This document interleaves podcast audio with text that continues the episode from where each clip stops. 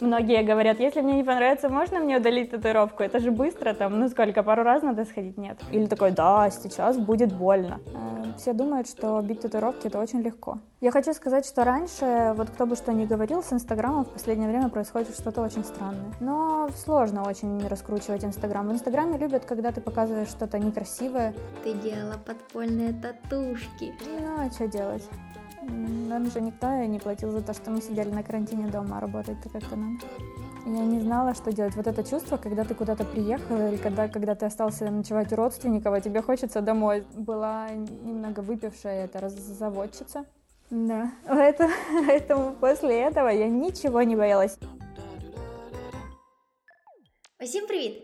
Ви слухаєте дев'ятий випуск подкасту Storytelling. Його героїнею стала Оля Кучерук, майстриня мінімалістичних витончених тату. Оля розповіла, як вона почала займатися тату, віднайшла свій стиль і розкручувала сторінку в інстаграмі. Також дівчина поділилася досвідом роботи у тату-салоні в Німеччині і як вона два дні поверталася додому, коли почався коронавірус. Слухайте подкасті поради Олі тим, хто хоче зробити собі тату, і тим, хто хоче стати тату-майстром. Оля, привіт! Привіт! Раді тебе бачити наші гості подкасту. Ми починаємо розмову з нашими героями з питання про те, як вони почали займатися тим, чим вони займаються зараз. Розкажи трохи про себе і про те, як ти стала тату-майстром. Я училась э, на архитектора в институте, и когда заканчивала последний курс, пошла сделать себе татуировку. Когда мне били, я поняла, что тоже могу, наверное.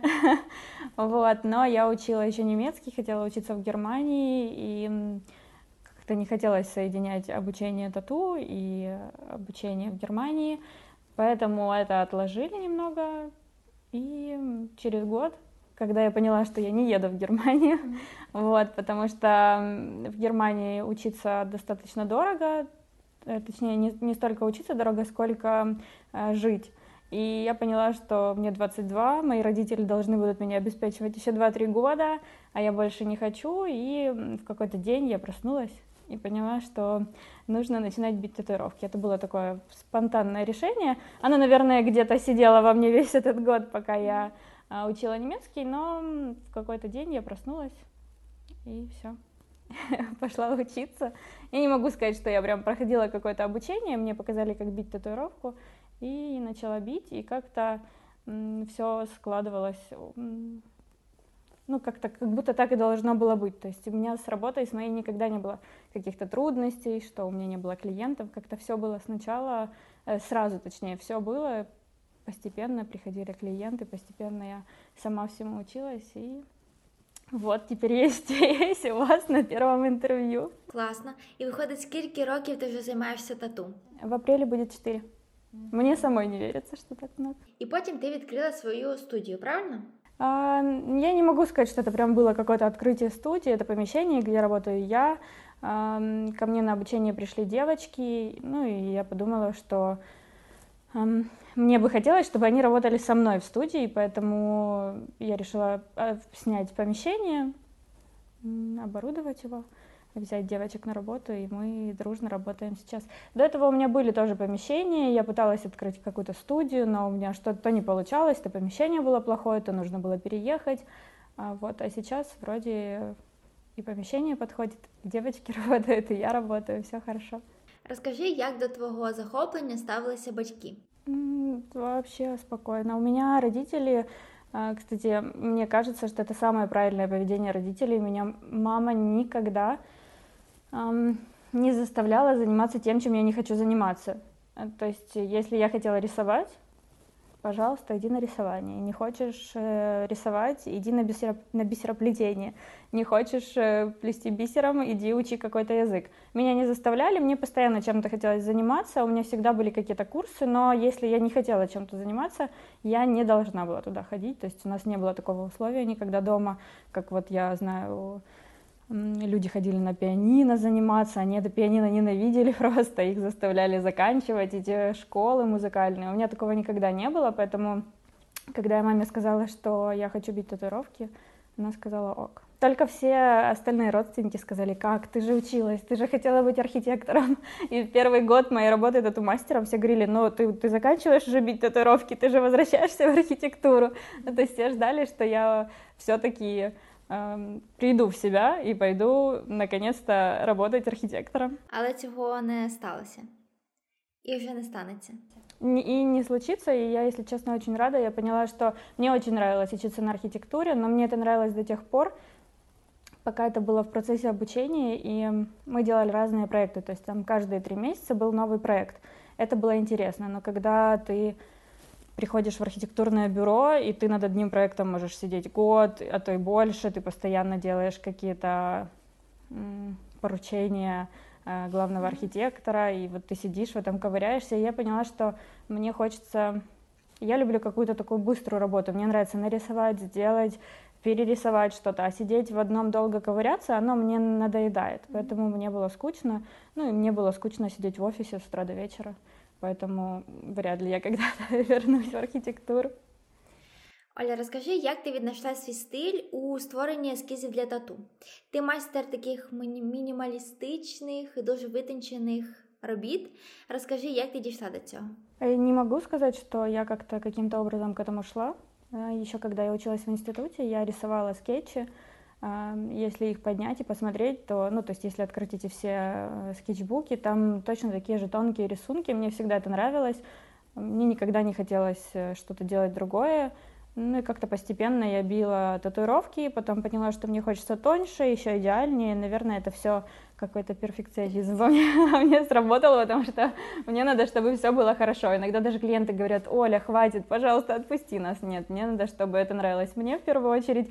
Ну и как-то была одна иголка, потом чуть тоньше, и как-то это само, я же говорю, это само собой. У меня не было каких-то поисков стиля, поиска работы. Вот оно как-то идет, как будто так и должно быть.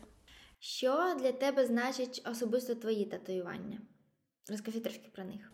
У меня есть татуировки, есть э, татуировки, которые я удаляю, потому что, ну, наверное, они мне просто разонравились, и в том месте мне хочется что-то другое, и я к этому не отношусь как-то, ой, удаляешь, как многие говорят, зачем ты сделал. Но если есть возможность удалить, их можно удалить, и ничего там страшного нет. И есть татуировки, которые я очень люблю, ну вот, наверное, 50 на 50. есть, которые люблю, есть, которые нет. У меня не так много татуировок, наверное, их всего 6, может быть, 7. А, самая любимая татуировка — это Бекки, э, мордочка на руке. Да. Угу. При, при том, что я не планировала бить эту татуировку, это как-то спонтанно получилось. Я хотела просто имя ее набить, но в итоге имени нет, но есть мордочка. У меня нет каких-то проектов, что бы я хотела. Вот что-то мне хочется в определенный момент, то я и делаю. Ти кажеш, що видаляла тату, а наскільки це складніше зробити і наскільки це боляче? Это очень больно, mm-hmm. при том, что я очень терпеливая. Очень я переношу спокойно все какие-то косметологические процедуры, вот, прям очень спокойно. Но удаление татуировок — это просто адски больно. очень больно. А, но больно это, наверное, зависит от того еще, насколько черная татуировка, насколько она насыщенная, насколько она глубоко сделана.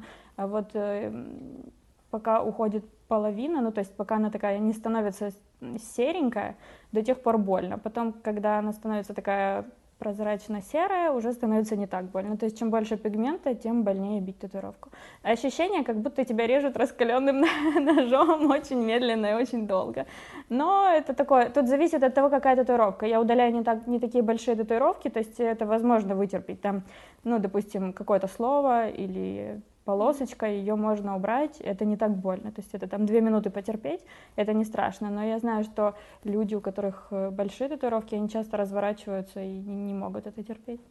Ну и плюс это э, намного дороже, чем набить татуировку, и э, намного дольше, потому что удалять татуировку можно раз в полтора месяца, и в среднем 10 раз, а то и больше. Многие говорят, если мне не понравится, можно мне удалить татуировку? Это же быстро, там, ну сколько, пару раз надо сходить? Нет, это очень долго. За пару раз ничего не уйдет.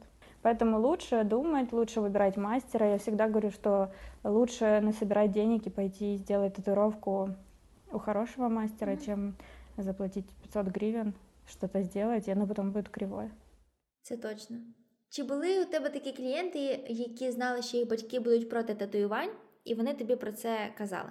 Ну, это, наверное, касается тех, кому меньше 18 лет. Э, Если мне так говорят, то нет. И все, кто говорят, что им 16-17 лет, я им не делаю татуировки, делаю только в присутствии родителей. Э, И, соответственно, когда они узнают, что должен присутствовать кто-то из родителей, они не приходят. Но, если честно, эм, я понимаю, что очень многие люди могут обманывать. Кто-то не говорит, что ему нельзя бить татуировку, потому что там ему 17, а он выглядит на 20. Ну, как бы Мгм. тоже проверять паспорт у каждого человека. Эм, Ну, или бланк заполняют. Э, В бланке ты как бы можешь написать любой свой возраст. Поэтому тут, эм, возможно, и были такие. Я не исключаю того, что кто-то за 4 года был такой, который, эм, тот, кто не признался.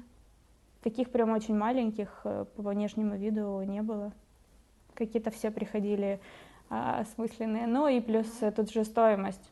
Скорее всего, те, кому нельзя и кто хочет делать, они делают там, где дешевле, потому что деньги должны дать родители.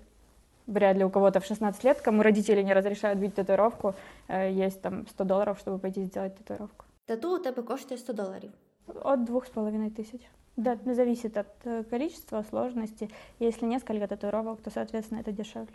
Що ти можеш порадити людям, які хочуть зробити тату? А тем, кто хочет бить татуировку, советую найти мастера, который бьет то, что им хочется. Во-первых, определиться с рисунком.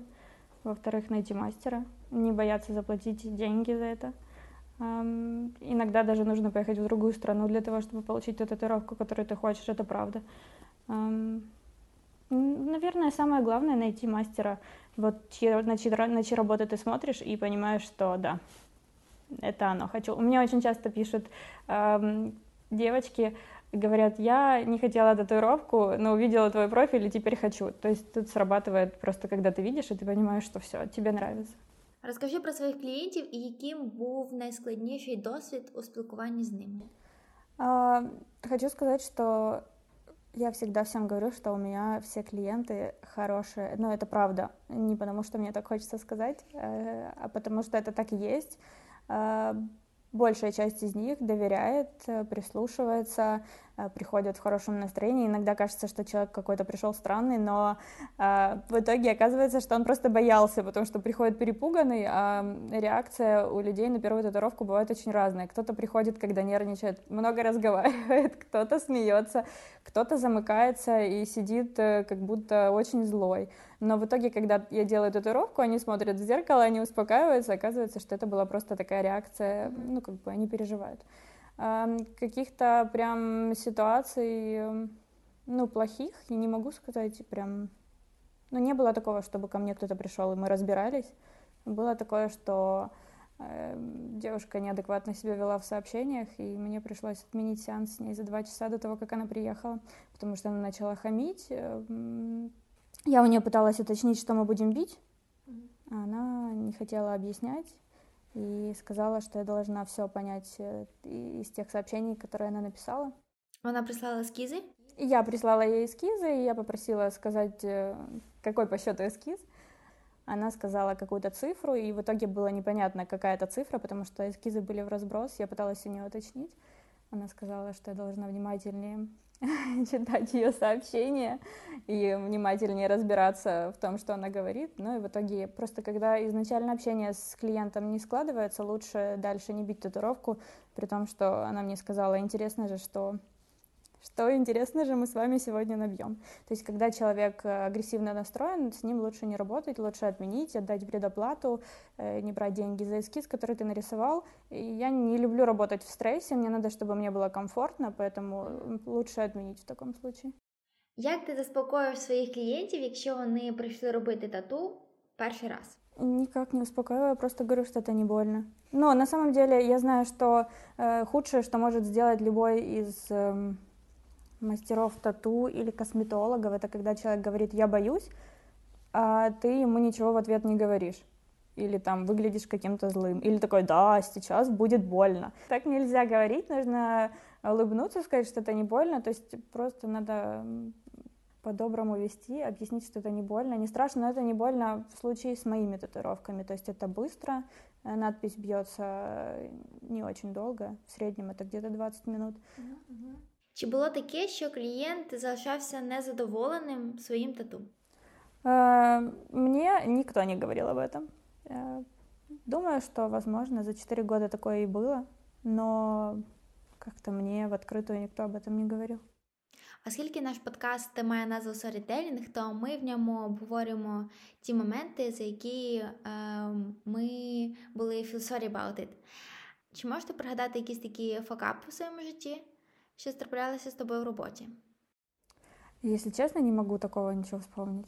Но обычно, наверное, это должно вспомниться прям сразу. Прямо не знаю даже. Был э, единственный, наверное, момент, который мне всегда, который я всегда вспоминаю, это когда мы перевели татуировку, а там были не те буквы, которые нужны, но мы быстренько с девочкой э, их исправили. Точнее, она мне сказала э, слово, я это слово напечатала, перевела, спросила, все ли правильно. Я всегда у клиентов спрашиваю, все ли правильно. Она говорит, да, все хорошо. Там было четыре буквы, по-моему. А, а потом я начинаю бить и понимаю, что ну, чего-то не хватает или что-то лишнее. В итоге там, по-моему, была одна лишняя буква, мы на том месте сделали другую татуировку, а слово сделали в другом месте. И она ушла счастливая с двумя татуировками. И, естественно, деньги я за это не брала, потому что я накосячила. Это было 31 декабря перед каким-то Новым годом. вот так вот. І таким чином ти зробила людині подарунок до Нового року. Ты ведешь свой YouTube-блог? Ну, я не могу сказать, что я прямо его сильно веду. Мне бы хотелось, но э, мне очень сложно это дается. Надеюсь, что постепенно я его буду вести. Скажи, які теми ти хотіла б там обговорювати, освітлювати і говорити, можливо, показувати не тільки свої роботи, а також якісь особисті моменти в інстаграмі та Ютубі? Так вот, э, к этому и пытаюсь каким-то образом идти, но татуировок и работы настолько много, что я там в какой-то день начинаю записывать сторис. Обычно, на удивление, просмотров в каких-то разговорных сторис, которые не касаются работы, намного больше, чем э, на татуировках. И в какой-то день я начинаю это вести, но на следующий день я иду на работу, застряю там и перестаю э, что-то постить. И в итоге получается так, что у меня в Инстаграме одна работа. А, надеюсь, что когда-то я найду этот баланс между тату и каким-то своим личным блогом. Успіхів тобі! Яке тату тобі було набивати найскладніше? Мне было очень сложно в первые полгода работать, когда я осталась один на один с тату-машинкой. Э, все думают, что бить татуировки это очень легко. Но и что ты там пришел на обучение, сделал три татуировки и ушел, ты все умеешь. Нет, ты ничего не умеешь. И первые полгода мне было очень сложно. Сложно было, потому что у всех людей разная кожа, у всех разные татуировки, разные места. И каждый клиент это для меня как какой-то новый опыт был. Сейчас тоже такое бывает, но не так часто, как раньше, и сейчас мне с этим легче справиться вот приходят те клиенты, которые были в начале, и у них все хорошо. Понятное дело, что это не такое качество работы, как сейчас, не самые тонкие работы, но не тоже хорошие. А, но каждый раз, когда уходили от меня клиенты, мне хотелось рыдать. Я не понимала, почему там у кого-то получается так идеально ровно и тонко, а у меня как-то не получается. Но, как оказалось, это все опыт. И все начало получаться со временем. Теперь кто-то смотрит на мои работы и говорит, как у тебя так получается. Розкажи більше про свій досвід навчання и э, проживания в Німеччині. Я не жила там и не училась. Я очень хотела учиться там, но так как начала работать э, и не хотела, чтобы меня обеспечивали родители, я не поехала туда учиться, но случилось так, что в какой-то момент я написала в разные тату-студии в Германии, что я хотела бы приехать работать. Я еще не знала тогда, что такое гостевой визит, то есть я думала, что я поеду работать на какой-то там определенный срок, полгода, год. И вообще я писала и не задумывалась о том, как я поеду, что это, что из этого получится. Но мне никто не отвечал, и через месяц после того, как я отправила все письма, э, мне пришло письмо из одной студии, которая одна из лучших вообще из всех, что есть. А, мне пришло письмо, что они меня ждут, Я могу приехать сначала поработать несколько дней, потом могу приезжать на, на дольше. У них в студии есть гостевые визиты, то есть ты пишешь за несколько недель, что ты хочешь приехать, если есть свободное место. В студии там есть определенное количество кушеток, если есть свободное место, ты едешь, э, работаешь. Ну, то есть если им подходят твои работы, они смотрят, э, приезжай, работай. Я приехала. А, впервые я поехала в Германию с мамой. Мы приехали, погуляли, зашли в студию. Я, естественно, ничего не понимала, не могла разговаривать. Мне что-то сказали, я не поняла, что мне сказали, и я ушла. Ну, в итоге мы с мамой просто гуляли Германии. Мне очень понравилось. Вот, мне кажется, все было так, как э, в моем представлении. Хотя я, я хотела поехать в Германию, не знаю, как это все выглядит, не знаю, откуда появилось такое желание. Я когда-то увидела Гамбург на, в журнале, мне понравилось, и почему-то мне очень туда хотелось. И э, я была еще в Берлине, но мне не так там понравилось, как в Гамбурге. В Гамбурге мне почему-то комфортнее. А вот, я приехала в марте, помню, что я прилетела поздно вечером. Мне так сильно хотелось домой. Я не знала, что делать. Вот это чувство, когда ты куда-то приехал или когда, когда ты остался ночевать у родственников, а тебе хочется домой. Знаешь, такое чувство, mm-hmm. когда тебя в детстве где-то оставили, и ты вечером ложишься спать, и тебе так хочется домой. Ты думаешь, господи, за что мне это все? Верните меня домой. Я не хочу работать в Германии, я хочу домой. Где мама, где папа? Верните домой, где моя собака? А, и потом утром в общем, я заселилась в отель, утром я пошла на работу, и в конце рабочего дня я такая счастливая вышла со студии. Все сложилось лучшим образом, мне понравилось, все клиенты были очень доброжелательны. Там отличаются люди от наших, там более открытые, что ли, и более доброжелательные. Почти все идут обниматься после того, как ты им сделал татуировку. Они очень такие счастливые, то есть у них нет, мы почему-то такие запуганные. Нам кажется, что если мы сейчас скажем спасибо, мне так нравится, что подумают, что боже, какой ты, зачем ты так говоришь. Но там открытые более люди, и, наверное, из-за этого мне не было страшно, было очень комфортно.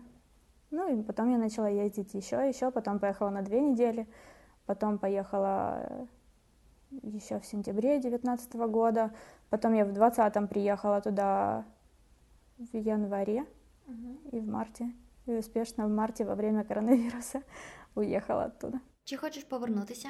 Да, конечно, я жду. Я думала, что можно будет полететь в летом, когда сказали, что открыли границы. Mm-hmm. Но там миллион документов надо было для того, чтобы ездить, и в итоге не поехала. Но сейчас там не работают студии. Они не работают с ноября месяца. Когда откроются, пока что не ясно. Я знаю, що у тебе є собака, і з нею пов'язана якась особлива історія. Я повністю її не дивилася для того, щоб ти про неї розказала більше. Моя собака, у меня есть собака. Я когда жила с родителями, у меня у нас появилась собака, Тэфи ее зовут. Мы ее очень любим, и в какой-то момент мама подходит ко мне и говорит, я хочу тебе подарить подарок на Новый год, но я очень боюсь. Я говорю, мама, ты меня пугаешь. Она говорит, я хочу купить собаку, но я не могу без тебя, надо, чтобы ты выбрала, это же твоя будет собака. Я говорю, а как же Тэфи? Ну, что это такое? Это же какое-то предательство первой собаки получается.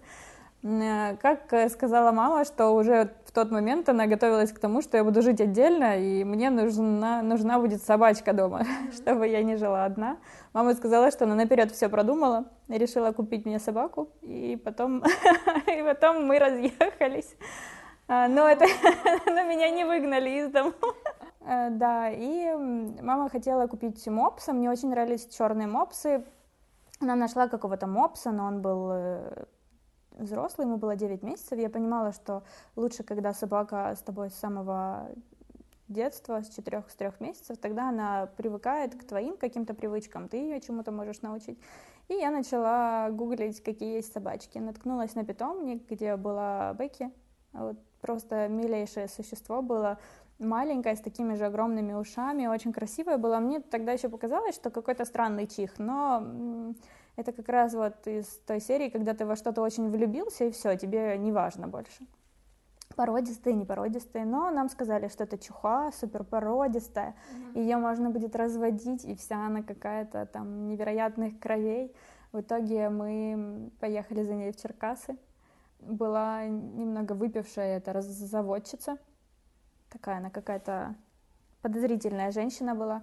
Мы что-то опоздали, она какая-то была злая, но она при этом рассказывала, что собака у нас невероятная. Она рассказывала, в какой день нужно ее сводить, чтобы родились самые красивые щенки как ее нужно учить, каким стойкам и как, во сколько месяцев ее нужно ввести в кинологический клуб. В итоге мы забрали Бекки. А, на сайте у нее была написана одна дата рождения, в щенячке была другая дата рождения.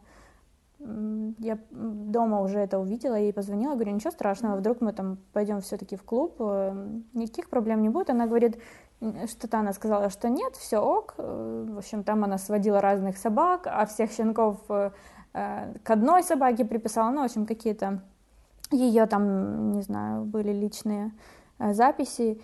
И оказалось, что у нас есть знакомые, которые работают в кинологическом клубе. Мы им позвонили, они сказали, что вообще дата рождения не имеет никакого значения, главное, чтобы а, была правильная собака. Они попросили прислать зубки, попросили прислать в профиль ее. В общем, мы прислали, и мне перезвонили и сказали, что вы купили дворняжку, везите ее обратно, она вам не нужна, мы найдем вам чистокровных чихуа. Если вы... И сказали, как бы намекнули, что если мы вернем собаку, то они приедут к этой женщине с ревизией, потому что э, так делать нельзя, там условия не очень хорошие были, в которых содержатся mm-hmm. эти собаки, плюс она выдает документы э, с печатью. То есть она выдает э, бракованных собак с документами. Ну так и есть, просто эм, мы же ведь, когда покупаем щенка, мы не знаем, с какими болезнями мы потом столкнемся. И если человек продает э, каких-то, я не знаю, намешанных бульдогов с чихуа, мы не знаем, э, ну, что потом будет из этого. Так, и что, ее прикрыли? Э, нет, мы не вернули собаку. Нам сказали, что ее прикроют только если мы вернем собаку. Естественно, я не хотела ее возвращать. Я горько плакала подошел в какой-то момент папа и сказал, что ну что ты ревешь, собака у тебя сидит, не бери телефон, ни с кем не разговаривай, забудь об этом, обо всем, живи со своей собакой, все хорошо. И с тех пор мы вообще перестали с кем-либо созваниваться, что-то узнавать. Живем с Бекки счастливо, дружно, мирно. Это самая прекрасная собака, которую я могла просто, которую мне могла подарить мама. Чи складно доглядати за собакою? Э, не, вообще не сложно, она очень непривередливая. Единственное, она очень любит быть рядом. То есть для нее стресс, когда я ухожу, особенно на весь день, э, ей надо быть рядом. Она на работе всегда в студии со мной, я ее беру, она там спит себе в лежаке, но ей важно, чтобы кто-то из людей был возле нее. Ти якось сказала, що для тебе важливо було з'їхати від батьків і жити окремо. Скажи, що для тебе значить незалежне і самостійне життя? Но мне всегда хотелось э, не зависеть от родителей. Мне прям очень не нравится просить деньги. Мне не нравится, не знаю, ждать, когда мне могут дать эти деньги. Мне, я не знаю, я всегда очень любила все делать сама. Мне не, просто мне не нравится. Мне не нравится зависеть от родителей. Мне бы не хотелось зависеть от мужчины. Мне всегда странно, когда девушкам от кого-то что-то нужно. Да. В любом случае это всегда прекрасно, когда тебе могут что-то подарить или дать, но когда ты выпрашиваешь что-то, ну, не знаю. Мне кажется, это, это же прям очень классно, это невероятно классно, когда ты можешь заработать деньги и купить что-то, что ты хотел. Э, мне кажется, это не сравнится ни с чем. Ну и плюс э, мне хотелось, чтобы мама э, жила в свое удовольствие с папой, они сидели и считали, ну, они, они зарабатывали деньги на меня вот так. Не знаю, почему так было. При том, что мне никогда ни в чем не отказывали, у меня всегда все было. Просто мне нравится быть самостоятельной. Мне нравится давать деньги маме, папе. Мне нравится что-то покупать племянникам. Я прям получаю удовольствие от того, когда я что-то могу сделать сама и заработать деньги. Кажуть, що ти швидше досягаєш своїх цілей, коли тобі потрібно закрити свої базові потреби. У тебе зовсім інша історія, тобто якісь обдерті стіни тебе не мотивували. Е, Тоді що стало головним у бажанні не сидіти, склавши руки, і рухатися до своєї мети? У меня дело в том, что мама всегда очень много работала. Э, понятное дело, что мужчина работает, папа... Э, я, это не значит, что папа не работал. Я, мне кажется, само собой разумеется, когда мужчина ходит на работу. Но у меня очень много мама работала. Она никогда ни у кого не просила деньги. Если ей что-то хотелось, она всегда могла заработать на что-то сама. Поэтому, возможно, это был пример, что мама много работает, она правда очень много работала. Она много работала, чтобы обеспечивать меня, мои там какие-то курсы, кофточки, еще что-то. В какой-то момент мне захотелось э, делать это все самой и отдавать это взаимно. Супер, тобто тебе мотивував гарний приклад. Якщо людина хоче стати тату майстром, то які поради ти можеш їй дати? В первую очередь рисовать. Ну, это очень важно. Я не люблю, когда мне пишут, а вы обучаете, но я не рисую, я срисовываю, или там я вообще не рисую, или никогда карандаш в руках не держал. Это очень важно рисовать. Это кажется, что, ой, я буду бить такие маленькие надписи, как ты, для этого не нужно рисовать, но нет. Э, ты должен понимать, как правильно расположить татуировку, в каком месте, под каким наклоном. Ну, это все очень важно. Важно рисовать хотя бы что-то в каком-то в своем стиле. Это не значит, что ты должен нарисовать картины огромные маслом, но что-то ты должен уметь. Мне не нравится, когда хотят стать тату-мастером, чтобы подзаработать денег. То есть ты должен хотеть... Это не только тату-мастера касается, это касается любой работы, когда там смотрят, что, ой, сделаю татуировки, заработаю денег. Это же так легко. Вот если ты будешь так рассуждать, никогда ничего не получится. То есть ты должен хотеть это делать, тебе должно это нравиться, тебе должно нравиться общаться с людьми, потому что ты будешь общаться с ними каждый день. Очень часто спрашивают, это ваше хобби? Нет. Ты когда тату-мастер, у тебя очень часто нет времени заниматься даже чем-то другим, потому что ты постоянно на работе. Классно. Яка у тебе наступна ціль? Я, если честно, наверное, странная, но у меня нет какой-то цели определенной. Я в последнее время поняла, что тебе должно нравиться э, жить каждый день, ну то есть проснуться и это же прекрасно, э, когда ты не живешь ради того, чтобы, я не знаю, купить дом, а просто живешь каждый день, просыпаешься и радуешься тому, что у тебя есть. Наверное, так. Какие у меня цели? Я девочка, я хочу купить новые, новые сережки, новые туфли. Но это же не цель, это просто какие-то желания. Э, нету каких-то у меня целей. У меня есть желания какие-то. Я хочу что-то купить, я хочу жить в частном доме в будущем, я хочу э, снимать YouTube, я хочу сколько-то подписчиков какое-то новое количество подписчиков в Инстаграме. Но как-то странно это все называть целью. Но жить ради того, чтобы у тебя в Инстаграме было 50 тысяч подписчиков, это очень странно. Жить ради того, чтобы э, через 10 лет переехать в дом, странно. Наоборот, мне кажется, нужно каждый день э, радоваться, что-то делать, и в итоге оно как-то постепенно будет все сбываться. Сколько у тебя подписчиков в Инстаграме? Вчера было 15 700. Сегодня тоже, скорее всего. Ага. Ну, они после рекламы приходят, потом какое-то количество отписывается. Было, по-моему, несколько недель назад 15 800. Но, естественно, когда ты покупаешь рекламу, кто-то приходит, кто-то смотрит, кто-то отписывается, это нормально. И я раньше переживала очень сильно по поводу подписчиков, но потом мне как-то стало все равно, потому что работы много, я понимаю, что я работаю, клиенты есть, а переживать по поводу цифры — а як ты раскручивала себя? Через рекламу? Я хочу сказать, что раньше, вот кто бы что ни говорил, с Инстаграмом в последнее время происходит что-то очень странное. Очень странное. Раньше было легче. Я начала работать, и до 8 тысяч подписчиков я не покупала ни у кого рекламу. То есть люди просто видели мой профиль, подписывались, кто-то где-то рассказал, и 8 тысяч без рекламы — это очень много. Это было до 2019 года. И в конце 2019 года, кстати, не знаю почему, но может это как-то связано с коронавирусом, потому что когда, когда коронавирус, коронавирус, когда вспыхнул в Китае, я помню, я была в Германии, тогда мама читала новости, эти Китаи, там коронавирус, а у меня была проблема, потому что всегда на фотографиях было 800 лайков, а в те дни стало 200, 150, и это было очень странно для меня. Если полистать Инстаграм, раньше намного больше лайков было, чем стало вот год назад. И для меня первое время это был сильный стресс. Я не понимала, почему. То есть я загружаю фотографию, там, ну, 150, но это прям очень мало было. При том, что клиентов было больше. Точно так же с подписками. Они просто как-то не так много идут, говорят, что там э, инстаграм-ботов каких-то отписывает, еще что-то. У меня никогда не было накрученных подписчиков, я никогда никого не накручивала. Я покупала рекламу у блогеров у наших, но сложно очень раскручивать Инстаграм. В Инстаграме любят, когда ты показываешь что-то некрасивое или что-то отвратительное. Люди любят смотреть на что-то такое глупое и дурацкое.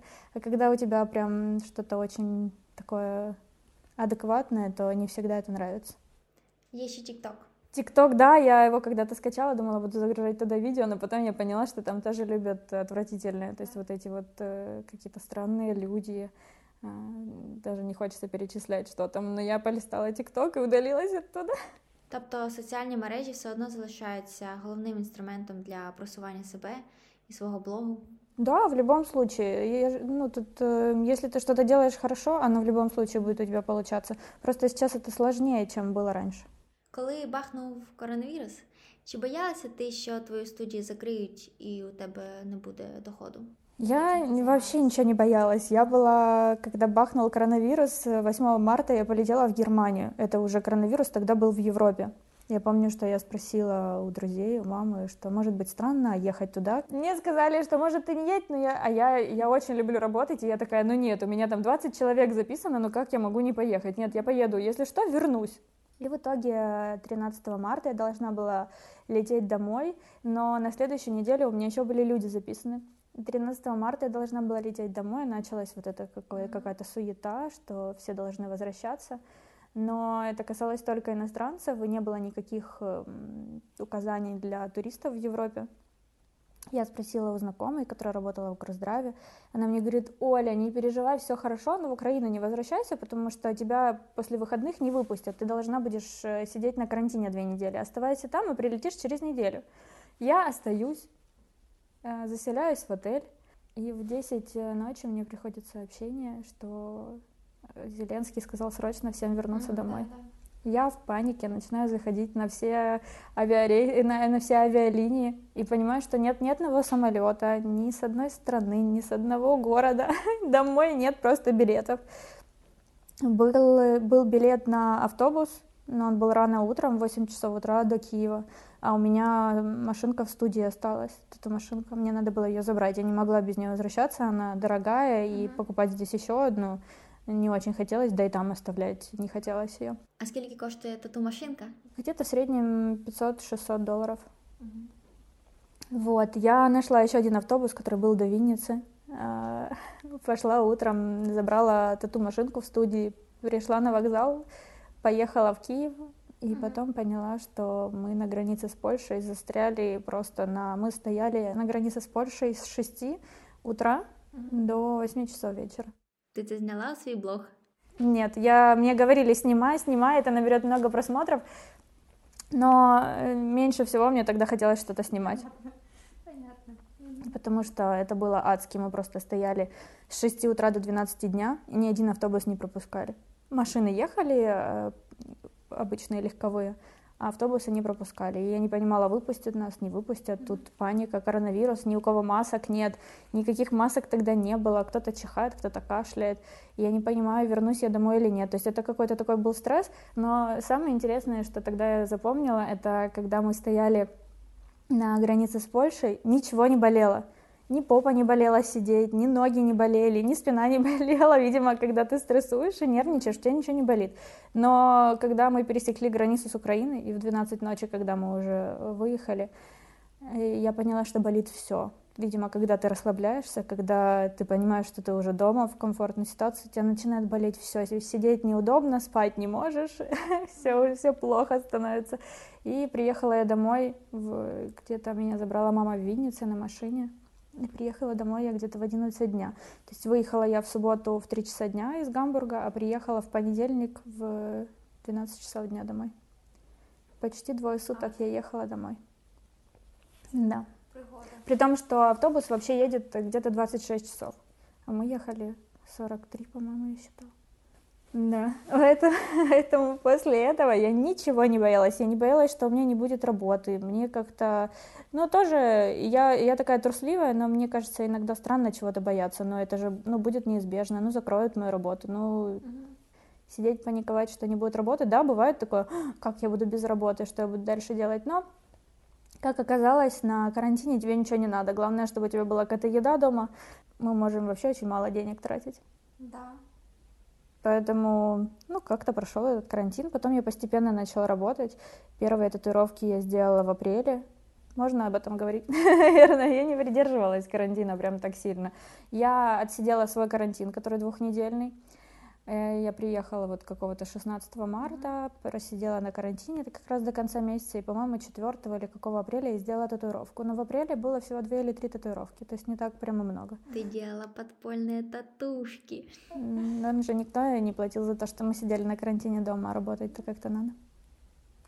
Думаю, что многие работали, подпольно маникюры делали, подпольно ресницы красили. Тут э, зависело от того, боишься ты идти к кому-то или нет. Но я не могу сказать, что я как-то прям боялась коронавируса. У меня постоянно какое-то странное ощущение было того, что ну, что-то очень странное происходит. Немцы, кстати, были очень спокойные, когда э, начали у них все закрывать. У них не было такой паники. Это у нас было такое, что если ты заходил в лифт, а там уже кто-то стоит, то тебя готовы сожрать были в этом лифте. Я не понимала вообще, что происходит. Э, люди просто у нас друг друга, мне кажется, ненавидели в какой-то момент. В Германии такого не было. Дякую тобі. И тебе спасибо. Передай свій посил нашим слухачам. Раз у нас сегодня по большей части касалось работы, мне хочется сказать, чтобы люди занимались тем, что им очень нравится. И если вы будете заниматься тем, что любите делать, шить, вязать, рисовать, бить татуировки, ездить за рулем, строить дома, ну, всем чем угодно. Если вы это действительно любите, то обязательно будет все хорошо. Вы будете в хорошем настроении приходить на работу, с работы, будете зарабатывать деньги. А если, конечно, не любят люди свою работу, ничего хорошего не получится. Поэтому я всегда всем говорю, что нужно любить все, что вокруг тебя, все, что ты делаешь, и тогда все будет хорошо. Спасибо большое за приглашение. Это было мое первое интервью. Дякуємо всім, хто прослухав дев'ятий випуск подкасту Storytelling. Залишайтеся з нами, слухайте наші випуски і діліться своїми враженнями і коментарями.